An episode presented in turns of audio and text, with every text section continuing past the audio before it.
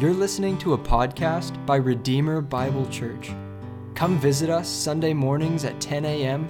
or visit our website at redeemerfortbend.org for more information. Thanks and enjoy.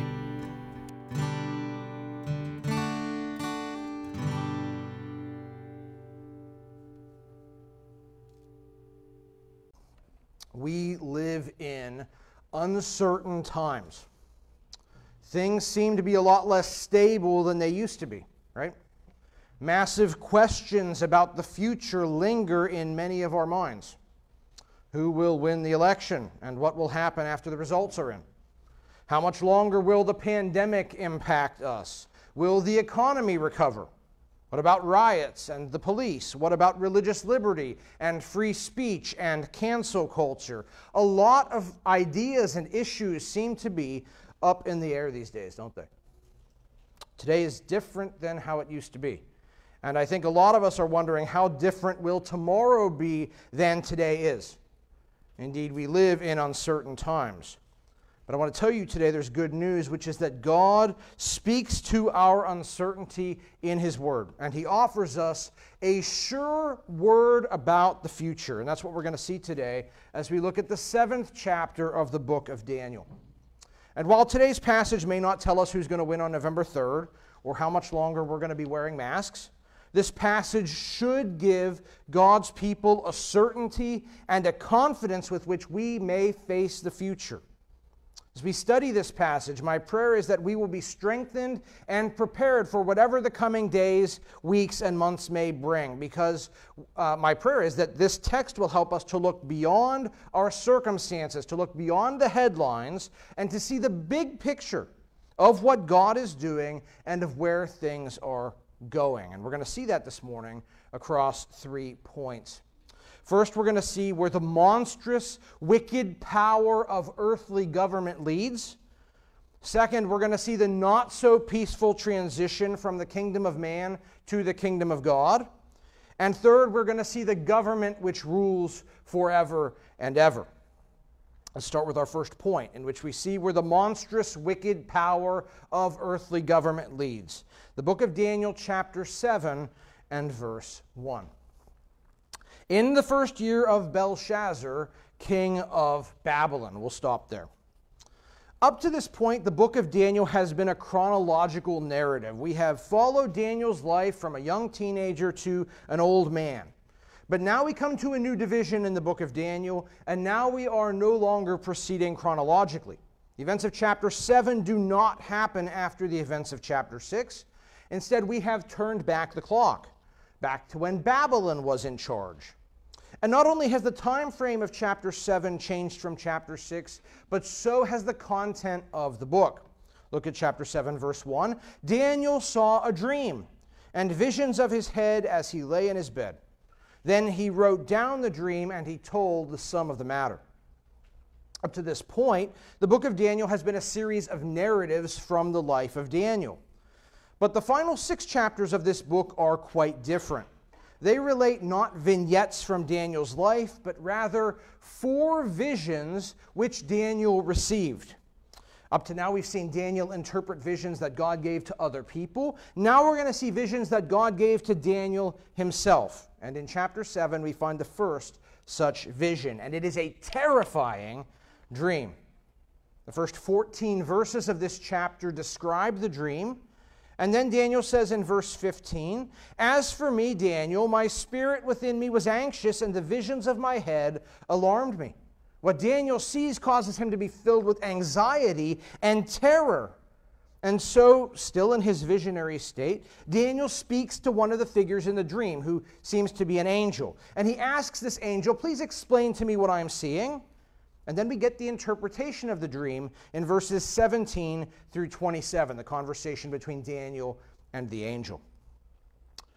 One of the things we need to know as we come to chapter 7 and some of the chapters to come is that these visions are heavy in symbolism. The meaning of these visions is not usually self evident. But thankfully, the Bible records not only Daniel's dream, but also its meaning so that we can understand what we're reading in these chapters. But even after Daniel learns the meaning of this dream, he still says in the last verse of this chapter, look at verse 28, here is the end of the matter. As for me, Daniel, my thoughts greatly alarmed me, and my color changed, and I kept the matter in my heart. This dream was so profound and terrifying that even knowing what it meant didn't help Daniel. His life was altered by this dream. It distressed him, and he pondered it for a long time. So, this is a really significant and important passage we need to look at today. So, let's now actually d- jump in and look at Daniel's dream. And as we do that, we're going to principally focus on verses 1 through 14, in which the dream is described. And as we examine these verses, we're going to pull in the later verses in the chapter which explain what we're seeing. Daniel's dream basically has three parts, and each of these parts corresponds to one of our big points this morning. So, in this first point, we're going to look at the first part of Daniel's dream, Daniel chapter 7, verse 2. Daniel declared, I saw in my vision by night, and behold, the four winds of heaven were stirring up the great sea. And four great beasts came up out of the sea, different from one another. All right, what's going on here? Well, first, Daniel, we're to- told, sees the great sea. The sea here is a symbol. This could be the Mediterranean Sea because that term is often used to describe the Mediterranean Sea in the Bible. But again, almost all of the imagery in this dream is symbolic. What does the sea represent? Well, for modern people, the sea has a lot of positive associations, right? Vacation and relaxing and fishing. That's not how ancient Near Eastern people saw the sea. To them, the sea was a terrifying, dangerous place, a place of chaos and disorder, which is why biblical poetry and prophecy often use the sea as a symbol of untamed rebellion and evil. We saw an example of this a few weeks ago when we studied the book of Habakkuk, chapter 3. There, God describes the wicked Babylonian Empire as being like the sea because it's so rebellious and sinful. That's what the sea represents. It's the same idea here. This is the chaos of this evil world. And as Daniel looks, the sea is churning. It is being provoked by the four winds of heaven. Probably the idea is that God is agitating against the evil of this world. And from this agitation, the sea spits forth four beasts. Now, these beasts are similar to animals. Now, when we think of animals today, we probably think of cute, cuddly animals we see at the zoo. But these aren't those kind of animals. These are ferocious and wild animals. And modern people don't think much about the dangers of wild animals usually, unless you hike a bunch. But I would tell you, in the ancient world, you didn't encounter the lion or the bear at the zoo. You encountered them right before you started running for your life because you knew what those kind of animals could do to you. And Daniel here encounters some terrifying wild beasts. But these aren't just normal animals, these are monstrous, enhanced versions of ferocious animals. And they are different from one another, and they are presented to us in a sequence. Now, again, these bizarre beasts are symbols. Daniel is not living a sci fi movie. These beasts represent something. What do they represent? Well, later in the chapter, the angel tells Daniel in verse 17 These four great beasts are four kings who shall arise out of the earth. So again, the sea corresponds to the earth, the fallen world system of chaos and sin. And the four beasts are a sequence of four kings or perhaps kingdoms, verse 23 suggests, that manifest the fallen world system. Now, if this sounds familiar, it should. Back in chapter 2, you'll remember the Babylonian king Nebuchadnezzar had a prophetic dream, a towering statue made of four metals. And Daniel, and Daniel was uh, empowered by God to reveal that each of the four metallic sections on this statue spoke of a different era of human history, beginning with Babylon and running through the end of time. And the statue represented the sum total and the flow of human political power. Well, here again, we find a sequence of four items that correspond to the flow of human political power. Now, what's interesting is that when Nebuchadnezzar saw this, what he saw was an image, chapter 2 says. The word is usually used in the Bible to speak of an idol, an object of worship. That's how Nebuchadnezzar saw political power something valuable, something to be worshiped, something to seek. But God gives Daniel a different view on human politics. It's not a beautiful object of worship. It is a monstrous and horrific manifestation of evil. It is beastly. All right, what are these four specific kingdoms now that Daniel sees? Well, chapter 7 never explicitly tells us which historical kingdoms these four beasts correspond to. But I do think we can know, and I'll start explaining this by saying that this chapter has some similarities to the vision we saw in chapter 2.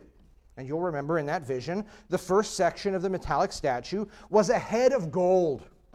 And Daniel told us what the head of gold represented in chapter 2. It represented King Nebuchadnezzar. He said in Daniel 2:37, "You, O king, the king of kings, to whom the God of heaven has given the kingdom, the power, the might and the glory, you are the head of gold." God uniquely empowered Nebuchadnezzar to wield authority over this world. We saw that also in chapter 5 where Daniel basically says God gave Nebuchadnezzar a blank check to exercise authority over this world. And because of this unique empowerment and authority, Nebuchadnezzar is the head of gold, the most glorious of human kings. Well, how does the sequence of beasts begin in chapter 7? Verse 4 The first beast was like a lion and had eagle's wings.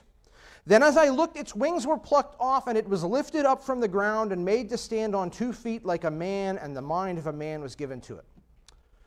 The first beast is a combination of the lion and the eagle, two animals associated with nobility and power, not just in our culture, but in ancient times too. The first beast is the noblest of the four kingdoms in this sequence. And so I would again say this probably represents Babylon under Nebuchadnezzar because of the parallel to chapter 2, the first being the most glorious. And because in Jeremiah chapters 4 and 49 and Ezekiel 17, Nebuchadnezzar is described both as a lion and an eagle. And because what is said about this beast is very similar to what actually happened to King Nebuchadnezzar. Note that this beast's wings were plucked, and later it was given the mind of a man and allowed to stand on two feet. This sure sounds a lot like Daniel chapter 4 when God humbled Nebuchadnezzar and made Nebuchadnezzar live like an animal for seven years until God restored his mind and his humanity. It's very similar to this. So I think we can safely say the first beast is Babylon. What of the second beast? Verse 5. And behold, another beast, a second one like a bear. It was raised up on one side. It had three ribs in its mouth between its teeth, and it was told, Arise devour much flesh. Here we have a bear like creature in the midst of devouring a fallen animal, and this beast is encouraged to go eat some more. And the distinguishing feature of this beast, other than, than its appetite, is that it is asymmetrical. One side of this beast is elevated over the other side. Either the bear is misshapen or it is frozen in a pose in which one of its legs is raised. We can't know from the text. Now, what does this beast represent? Well, the vision in chapter 2 does not specifically name any of the other kingdoms other than Babylon, so we can't look there for help. But next week's passage, Daniel chapter 8, I think makes this beast a bit clearer. There, Daniel's going to see another animal. Daniel chapter 8, verse 3. A ram with two horns. And both its horns were high, but one was higher than the other. Another animal whose distinguishing feature is asymmetry, just like the bear of chapter 7. Say, well, what's that mean? Daniel chapter 8 tells us, verse 20 As for the ram that you saw with two horns, these are the kings of Media and Persia, the political union we talked about last week, of two powerful Iranian tribes the Medes, which had been strong for a long time, and the Persians, who eventually supplanted and absorbed the Medes. So that's how I understand the bear like beast of chapter 7. It's Persia. And this makes sense because Persia conquered Babylon. So Babylon's first and Persia's second. What of the third beast? Verse 6 After this I looked, and behold, another beast like a leopard, with four wings of a bird on its back. And the beast had four heads, and dominion was given to it. Now, in some ways, this beast is like the first beast. It's a big cat, but it's inferior. This isn't a lion, it's a leopard. And it has wings, but they're not eagle's wings, just an ordinary bird's. But while this beast lacks mo- uh, no, nobility, it doesn't lack mobility. It is swift and violent. And the distinguishing feature of the third beast is its association with the number four four heads, four wings. And again, we find a parallel in chapter 8. Next week, we'll see that Daniel sees another animal, a goat that winds up having four horns. And chapter 8, verse 21 tells us that this represents the kingdom of Greece. And so I understand the third beast of chapter 7 to stand for Greece. And this makes sense. Because in 336 BC, it was the Greek king, Alexander the Great, who vanquished Persia. And as we'll talk about next week, Alexander's empire in time turned into four different kingdoms governed by four different dynasties. So the first three beasts seem to be Babylon, Persia, and Greece. This brings us now to the fourth beast. And this beast is different. And what Daniel has to say about it comes in three parts or three phases. Let's start with the first phase in which Daniel describes the beast. Look at verse 6. After this, I saw in the night visions, and behold, a fourth beast, terrifying and dreadful and exceedingly strong. It had great iron teeth. It devoured and broke in pieces and stamped what was left with its feet. It was different from all the beasts that were before it. Moreover, verse 19, Daniel adds that this beast also has claws of bronze. Now, unlike the first three beasts, the fourth beast is not compared to any animal, it's just said to be different. And what we're told is about its temperament. It wants to destroy everything in its path. And its teeth and claws are made of iron and bronze, which were the, the materials used to make weapons in Daniel's day. Friends, this is a creature of war, a beast that is so strange and terrifying that in verse 19, Daniel specifically asks the angel, Please tell me about the fourth beast. In verse 23, what the angel tells him is this As for the fourth beast, there shall be a fourth kingdom on the earth, which shall be different from all the kingdoms, and it shall devour the whole earth, and trample it down, and break it to pieces. So, this is a wicked, aggressive, and domineering nation. Now, the book of Daniel never names what kingdom this is, but I think we should understand this to be Rome. And I say that for two reasons. First, the sequence of the first three beasts reflects conquest. Persia conquered Babylon, Greece conquered Persia. So the next question is who conquered Greece? And the answer is Rome. By the year 30 BC, the core of what had been the Greek Empire was totally subsumed within the Roman Empire. Rome succeeds Greece. And second, Rome uniquely meets the description of the fourth beast. Rome was aggressive in its expansion. It had an efficient system of warfare used to subdue the known world. Rome was domineering and cruel, and it compelled every nation it encountered to bow or be destroyed. Rome is the fourth beast. But now Daniel reveals more about the fourth beast, and this is the second part of the vision of the fourth, beast. And what we see here is like the camera zooms in on one particular feature of the fourth beast. Look at verse 7. He says, It had ten horns, and I considered the horns. First, we might not think that these horns are significant, but Daniel seems to think that they are. And in verse 20, Daniel asks the angel to explain the ten horns that were on its head. And as the angel speaks, we learn that these ten horns are in fact quite significant. Verse 24, he says, As for the ten horns, out of this kingdom, ten kings shall arise. The fourth beast is Rome, but something emerges from Rome something which is still connected to Rome, but which is different from it. The second phase of the fourth beast, Rome part two, if you will. And this phase consists of 10 kings, or again, perhaps these are kingdoms, because these terms seem to be interchangeable in the vision. And I would tell you that this is similar to what we saw a few weeks ago when we were in chapter 2. Remember in chapter 2, the fourth metallic section of the statue was legs of iron.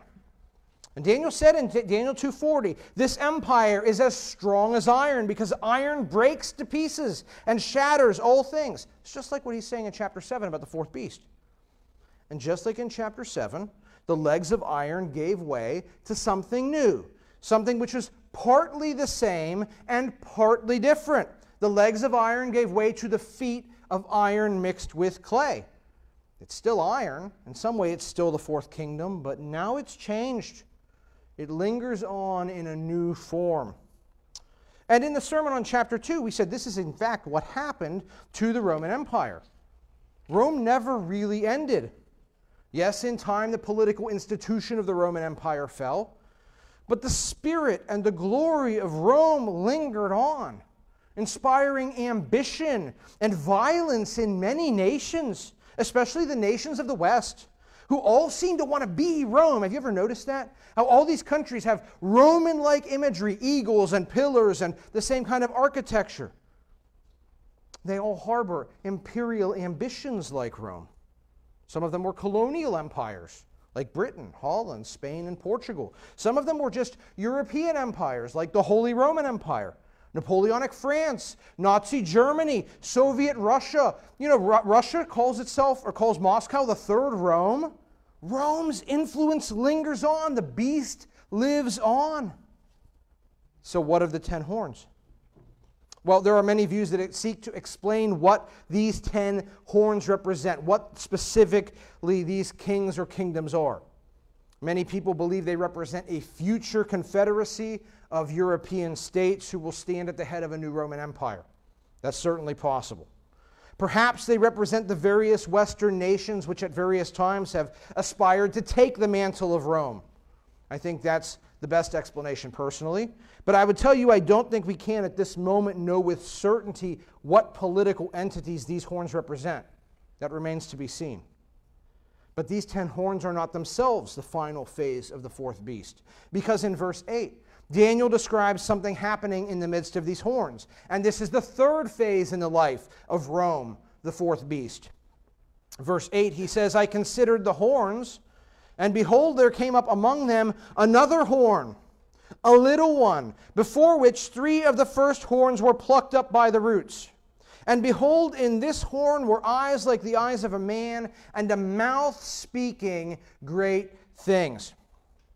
Daniel further describes this scene in verse 20. He says, The other horn that came up, and before which three of them fell, the horn had eyes and a mouth, and it spoke great things, and that seemed greater than its companions. I looked, as I looked, this horn made war with the saints and prevailed over them. All right. In the midst of the ten horns, an eleventh horn emerges. And at first it is small but it unseats three of the established horns. And this small horn grows, and it grows, and in time it becomes greater in size than the other horns. His defining features are his eyes and his mouth. We'll talk about that in a minute. But we learn that this horn is aggressive not only towards other nations, he makes war on the saints, and for a time he enjoys victory over the people of God. Friends, this is an evil figure. And we learn about his wickedness from the angel who interprets the vision in verse 24, who says, Out of this kingdom, out of Rome, ten kings shall arise, and another shall arise after them. He shall be different from the former ones, and shall put down three kings. He shall speak words against the Most High, and shall wear out the saints of the Most High, and shall think to change the times and the law, and they shall be given into his hand for a time, times, and half a time. So, what does that mean? The little horn is an individual. I think that's what the text mean when, means when it speaks of him having the eyes of a man. This is a, this is a man. His rule is the third and final phase of Rome, the fourth beast. In fact, we'll see in a minute, he is the final phase of world history as we know it. He is a political leader, and initially he will be the leader of something which seems insignificant or small which has not been a prominent successor to the legacy of Rome. But he will violently defeat three leaders or nations who had been successors to Rome. And as he grows prominent, his rule is marked by three things. First, by blasphemy. That's what the text means when it speaks of a mouth speaking great things. He speaks arrogant words of self promotion, and he speaks against the Lord. Second, his reign is marked by persecution. He will oppress the people of God and wear them out, oppression to the point of misery and exhaustion. We'll see in chapter 9, this figure will legally restrict the worship of the Lord. Revelation 13 tells us he will use politics and economics to squeeze the people of God, and those who remain faithful will suffer much. And third, his reign is marked by insane arrogance. He doesn't just say arrogant things, he thinks and does arrogant things. He will change the times. He will reinvent the calendar and the holidays on it. You know, there's a, a guy in our world today who's done that. He's the president of Turkmenistan. He took the calendar and he renamed all the months after himself and his mama. That's crazy. That's what this guy's going to do. He will remake the law. Probably the idea is he's going to try to redefine what is morally acceptable and unacceptable. And God will allow this evil figure to have power for a time, times, and half a time. In other words, probably three and a half years. Say, okay, well, who is this little horn? This is the future figure known as the Antichrist, or the man of lawlessness, Paul calls him. This is the beast who rises from the sea in Revelation 13. And just like this vision, a beast rising from the sea. But there he's, he's the only beast that emerges. He's the ultimate expression of the wickedness of this world. And I want you to listen to this. This is 2 Thessalonians 2. Paul says, The man of lawlessness will be revealed, the son of destruction, who opposes and exalts himself against every so called God or object of worship, so that he takes his seat in the temple of God, proclaiming himself to be God. The coming of the lawless one is by the activity of Satan, with all power and false signs and wonders, and with all wicked deception for those who are perishing, because they refuse to love the truth and so be saved. This is an arrogant political leader who will claim to be God, who is empowered and perhaps possessed by Satan, and who will bolster his grand claims with false miracles that will take millions of unbelievers in. And, friends, this is where the monstrous, wicked power of earthly government leads. This is its destiny to the worldwide rule of Satan's man deceiving the world. You say, wow, that's a lot to take in. What should I take from this? Okay, I think there are several important applications of these verses for us. First, trust God's word. This vision was given to Daniel about 10 years before Babylon fell to Persia, about 214 years before Persia fell to Greece, and about 520 years before Greece fell to Rome. To Daniel, all of this was yet future. But for us today, all of this is in the past. This is our history. But God knew it all beforehand, and God declared what was going to happen. Fulfilled prophecy is a major way that we can know that the God of the Bible is the living God. Isaiah 46, God says, I am God and there is no other, declaring the end from the beginning. From ancient times, things not yet done. I have spoken and I will bring it to pass. I have purposed and I will do it. God knows the, the end from the beginning, and God brings it to pass. And so, friends, we can trust that what He says about our future will happen. Application two here, friends learn the trajectory of human history. There's this idea today that, just like the Beatles once sang, it's getting better, a little better all the time.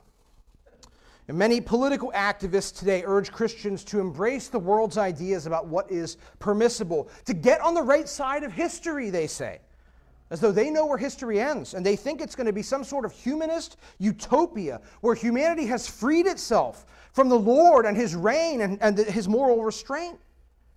But, friends, that's a lie.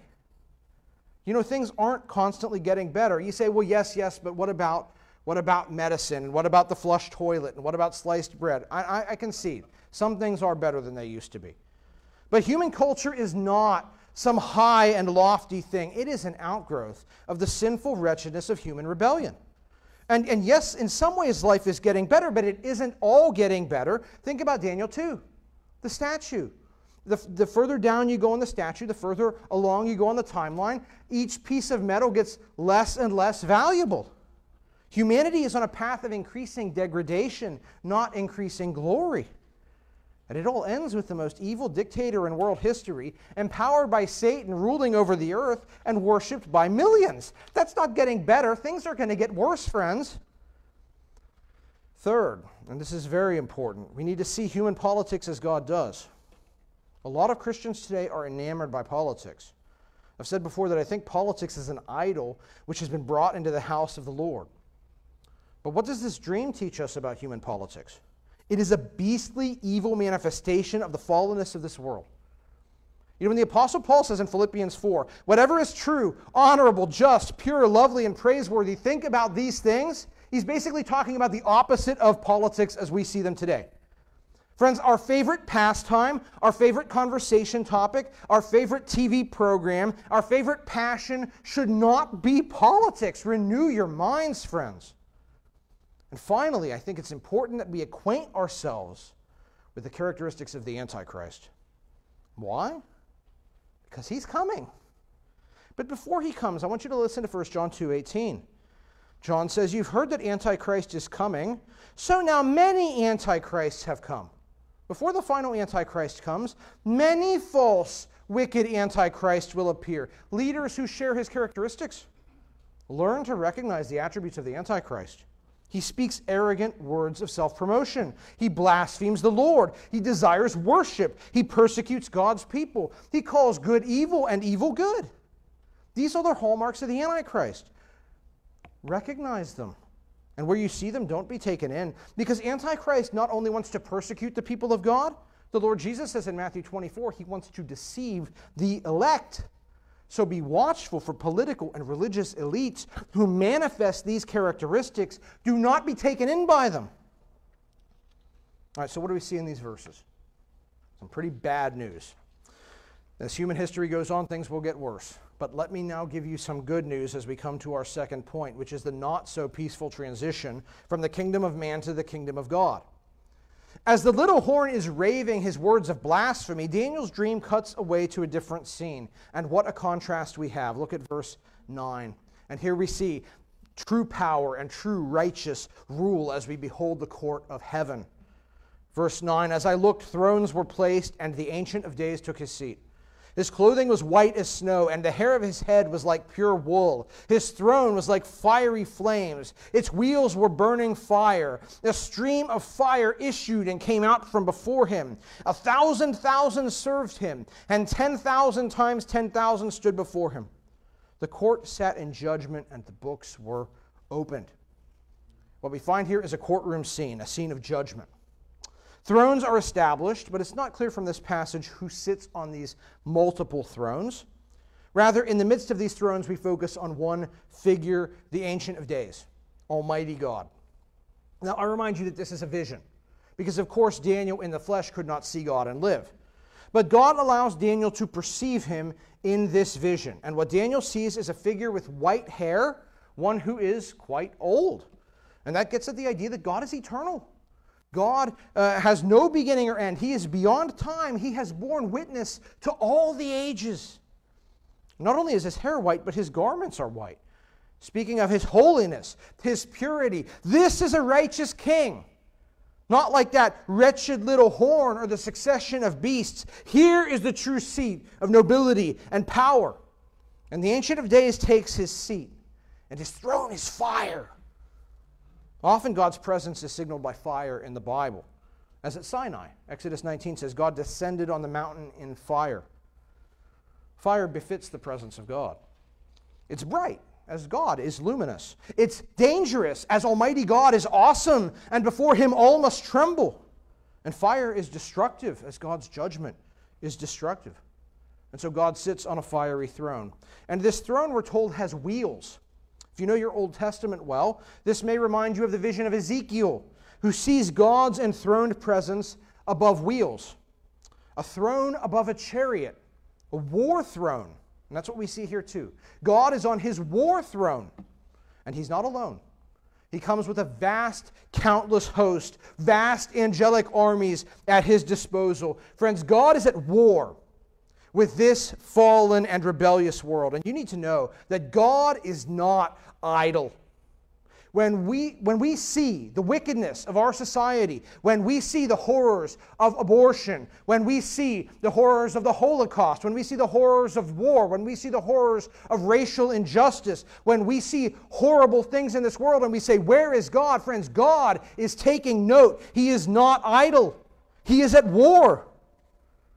And from his war throne, God now establishes a court to pronounce fearful judgment upon his adversaries. And a stream of fire comes forth from the Almighty, ready to be launched upon all those who defy his rightful rule.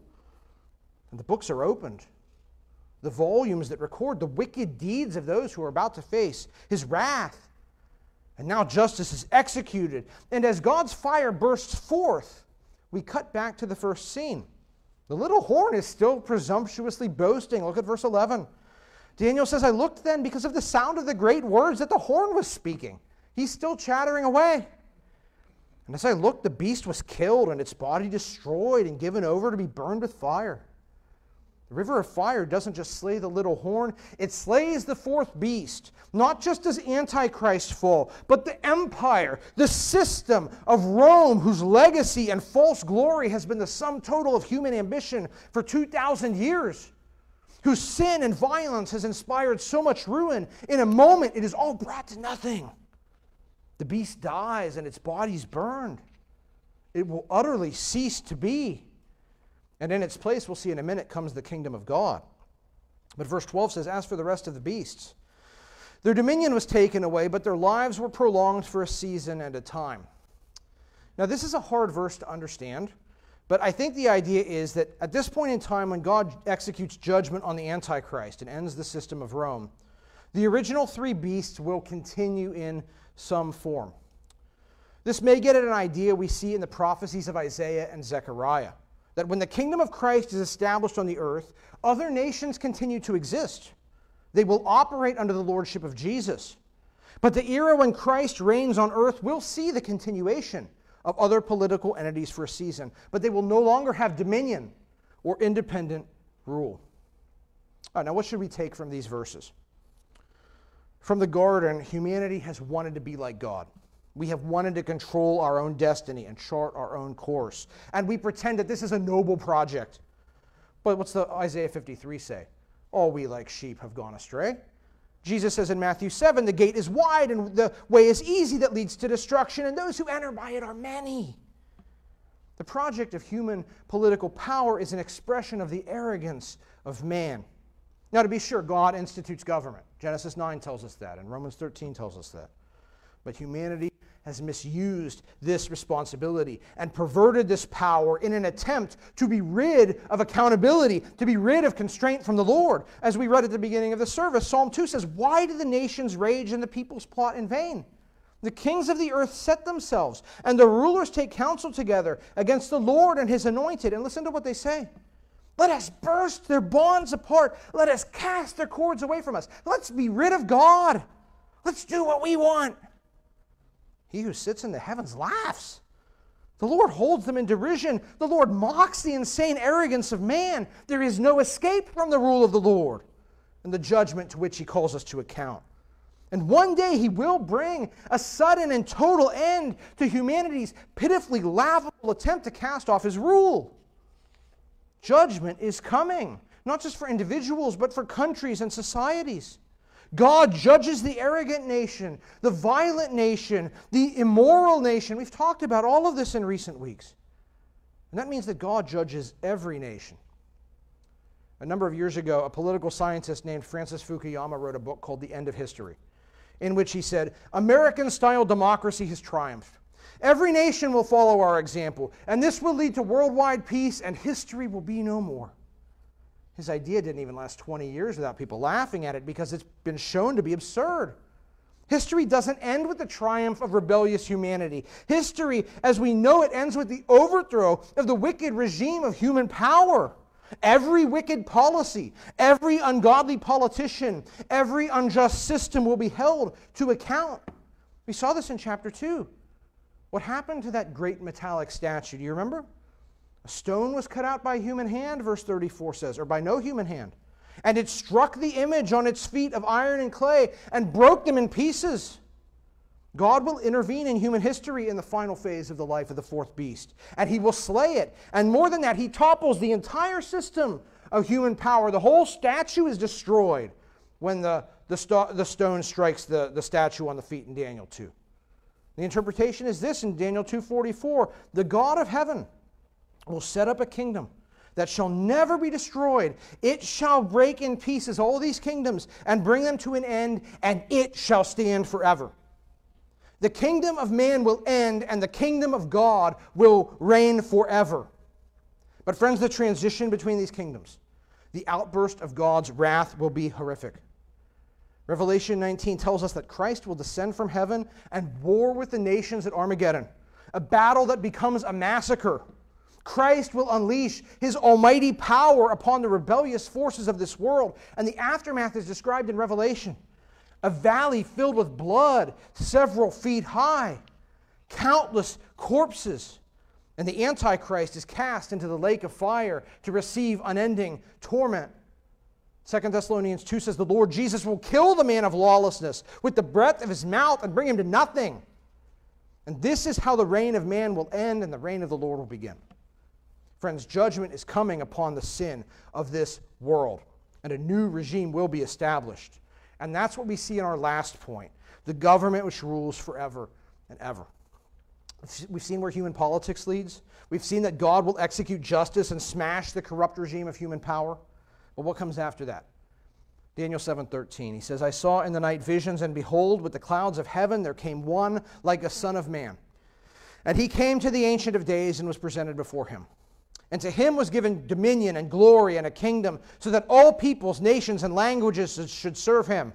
His dominion is an everlasting dominion which shall not pass away, and his kingdom one that shall not be destroyed. Daniel's vision has one final scene. We're still in the heavenly court. The Ancient of Days, God the Father, is still on his throne, but now a new figure appears, one like the Son of Man. Now, this phrase, Son of Man, is an Aramaic term which ordinarily just means a human being. So we have here one who is like a human being. Now, we might ask, like a human being, does that mean that he is not a human being? No, that's not the idea at all. The idea here is to establish a contrast. In verses 4 through 6, we saw a number of figures that were like a lion, or like a bear, or like a leopard. Here now we see one like the Son of Man.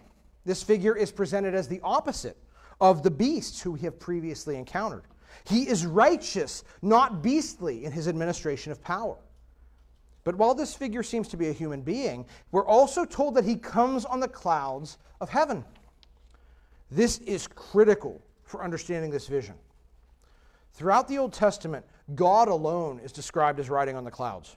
Isaiah 19:1, behold the Lord is riding on a swift cloud. Psalm 104, he makes the clouds his chariot. Nahum 1:3, his way is in whirlwind and storm and the clouds are the dust of his feet. Without exception in the Bible, it is God who rides the clouds. And yet here is one who is like a son of man riding the clouds. He is, he is human, but he's something more. He's also divine. And this Son of Man is then brought before the Ancient of Days. A divine figure interacting with another divine figure. God interacting with God. Friends, I would tell you without the doctrine of the Trinity, this scene would make no sense, which is why a lot of non Christian interpretations of this passage don't make sense. But the Christian understanding is there is one God who eternally exists as three persons Father, Son, and Holy Spirit. And that allows us to understand this passage. God the Father speaks now with God the Son. And what happens? The Ancient of Days gives the Son of Man a glorious rulership and a kingdom, a kingdom greater than Rome or Greece or Persia, a kingdom greater even than the reign of Nebuchadnezzar, the head of gold. Back in chapter 5, remember, Daniel said, to, to, Daniel said that God gave Nebuchadnezzar kingship and greatness and glory and majesty. It's very much like what we see here. But even Nebuchadnezzar's glorious reign, the most glorious reign in human history, in which God gave him a blank check of power and authority, was nevertheless beastly, remember? It was a lion and an eagle. They were noble beasts, but they were beasts nonetheless. But the Son of Man is not a beastly ruler. He emerges not from the filth of the chaos of this world, but from the splendor of heaven. He is not vile or degraded by sin. He is glorious and holy. He is what humanity ought to be. And his reign outshines even the head of gold, Nebuchadnezzar. And at this point, Psalm 2 is truly fulfilled. The Lord said to me, You are my son. Ask of me, and I will make the nations your heritage, and the ends of the earth your possession. You shall break them with a rod of iron. And in this grant of authority from Father to Son, we see three things about the coming kingdom of the Son of Man. It will be global. The Son of Man will rule over every people group on earth. It is perpetual. He will reign forever. And it is final. There will be no end or no successor to his reign. What should we take from these verses? First, we have to ask this critical question Who is the Son of Man? And the answer is Jesus. You say, How do I know that? Because Jesus openly claimed to be the Son of Man. This is the term that Jesus most often uses to refer to himself in the Gospels. The Son of Man has nowhere to lay his head. The Son of Man has authority on earth to forgive sins. The Son of Man is the Lord of the Sabbath. The Son of Man came not to be served, but to serve and give his life a ransom for many. The Son of Man will be three days and three nights in the heart of the earth. The Son of Man came to seek and save the lost. Probably know many of these verses. But when we hear them, we don't think much about this title. We think, oh, that's a strange way Jesus talks about himself. No, the Son of Man is the glorious figure of Daniel 7, who will receive the unending kingdom from the Father. This is who Jesus repeatedly claimed to be. And he didn't shy away from it. And he didn't shy away from the implication that the Son of Man is more than just a man. Now, to be sure, Jesus is fully human. He hungered, he got thirsty, he was tempted, he died, but he's also God. He is the one who rides on the clouds. At his ascension, Jesus went back into heaven on a cloud. And Acts 1 says he's coming back in the same way at his trial. The high priest asked him, Are you the Christ, the Son of the Blessed? And remember what Jesus says in Mark 14 62. Jesus said, I am. And you will see the Son of Man seated at the right hand of power and coming with the clouds of heaven. Jesus references two passages Psalm 110, where an individual is invited by God to sit at his right hand, and Daniel 7, where the Son of Man comes with the clouds of heaven. And Jesus says to the priests, You know those passages? They're about me. And they say, That's blasphemy. But it's not blasphemy if it's true. And Jesus proved it was true when he rose from the dead. Romans 1 4 says he was declared to be the Son of God in power by his resurrection from the dead. Jesus Christ, our Lord. Friends, Jesus Christ is the Son of Man. And that statement is every bit as much about his deity as it is about his humanity. And as the Son of Man, Jesus is the end of history. Jesus is where it is all headed. Jesus will return and establish his reign. He will rule on the earth for a thousand years, according to Revelation 20, and he will reign in the new creation forevermore. Friends, this should give us great comfort. We may look at this world system and we may see all of the sin and horror, and we may see our government and its wickedness, and we may be weary we may be disgusted by our politicians, but friends, the regime of corrupt human rulership is not the end of the story because the righteous rule of Jesus is coming. Isaiah 9 says, Of the increase of his government and peace there will be no end on the throne of David and over his kingdom, to establish it and uphold it with justice and righteousness from this time forth and forevermore. When Jesus is king and he speaks, everybody's going to know that what he says is true. When Jesus reigns, war and hostility will cease. When Jesus rules, injustice will be a thing of the past. A righteous ruler. Can you imagine it? It's tough to think about. We don't see it. That's great, you think, but when's it going to happen? What's it have to do with me? Friend, if you have repentantly entrusted yourself to Jesus' deity, death, and resurrection, one day you will live under Jesus' rule in this kingdom. Daniel says so in two comments he makes later in this chapter. Verse 22 says, Judgment was given for the saints of the Most High, and the time came when the saints possessed the kingdom. Listen to the angel who interprets the dream in verse 27. And the kingdom and the dominion and the greatness of the kingdoms under the whole heaven shall be given to the people of the saints of the Most High. His kingdom shall be an everlasting kingdom, and all dominions shall serve and obey him. The kingdom truly belongs to Christ, the Son of Man. But what does he do with his kingdom? He shares it with his people from all ages. Said in recent weeks, if you know Christ, you are in exile. This world is not your home. Your citizenship's not here, it's in the New Jerusalem, which is to come. And here we see the benefits of that citizenship. The verses say that judgment will be given for God's people. The verse could be taken in two ways. It could mean that the people of God, who for so long have suffered under all the corrupt politics of this world, will one day get justice. Justice will be done. God will stand up and fully justify and vindicate us. But there's another way to understand this that Jesus, the ultimate final judge and king, in some way that we cannot fully understand now, delegates some of his rulership and judicial power to believers. Judgment is given to believers. We find this explicitly in the New Testament in 1 Corinthians 6 2. Paul says, Do you not know that the saints will judge the world? And if the world is to be judged by you, are you incompetent to try trivial cases? Paul says to the Corinthians, You've got problems in your church. Figure out how to deal with them because someday God's going to give you a lot more responsibility. Same idea is described in the book of Revelation, Revelation 20, verse 4. I saw thrones. Does that sound familiar? And seated on them, here we find out who's sitting on them, were those to whom the authority to judge was committed. It's plural. And in the next verse, we read that believers will reign with Christ for a thousand years. Friends, the people of God will be entrusted with some really amazingly important functions in the world to come under the rule of Christ. We will not simply be lowly slaves in the kingdom of Jesus. Although, if we were the lowest slave in the kingdom of Jesus, it would still be glory and bliss. But 1 John 3 says, Behold, what manner of love the Father has given to us, that we should be called the children of God. And Romans 8 says, If we are the children of God, then heirs, heirs of God, and fellow heirs with Christ. And what do we inherit? The kingdom that the Father entrusts to his Son. We will have a share in the kingdom. Say, that sounds outrageously blasphemous. I would agree with you, except Christ in his grace has promised it in his everlasting word. Listen to the glory that Jesus promises the overcoming believer in Revelation 2. The one who conquers and who keeps my works to the end, to him I will give authority over the nations, and he will rule them with a rod of iron, as when earthen pots are broken in pieces, even as I myself have received authority from my Father. The rulership and authority Christ receives from the Father, described in Psalm 2, Christ grants to his people in some wondrous way. Listen to this one. This is, this is too amazing to even think about. Revelation 3:21.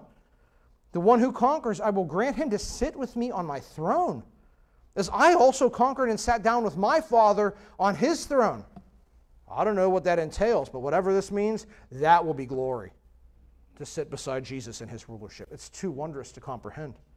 But, friends, this is the world that is coming. And we know it because God's word promises it. Christ will return. The wickedness of this world will be put down. Christ will reign in perfect righteousness forever. And, believing friends, we will have a gloriously exalted position in that. Not because we deserve it, but because this is the amazing, bounteous grace of God, which is ours in Christ.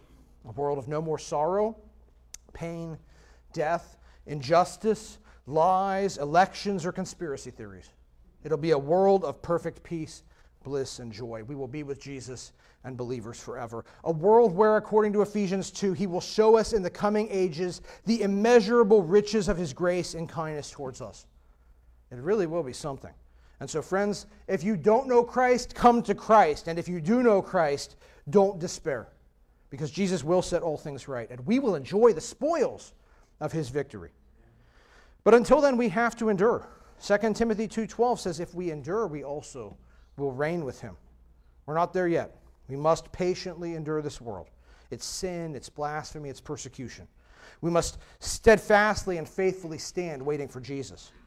But this leads to one more application I must make, which is that it is Jesus who brings in the kingdom, not us. Verse 27 says, The kingdom shall be given to the people of the saints. The kingdom is something we receive from Jesus, it is not something we take for ourselves.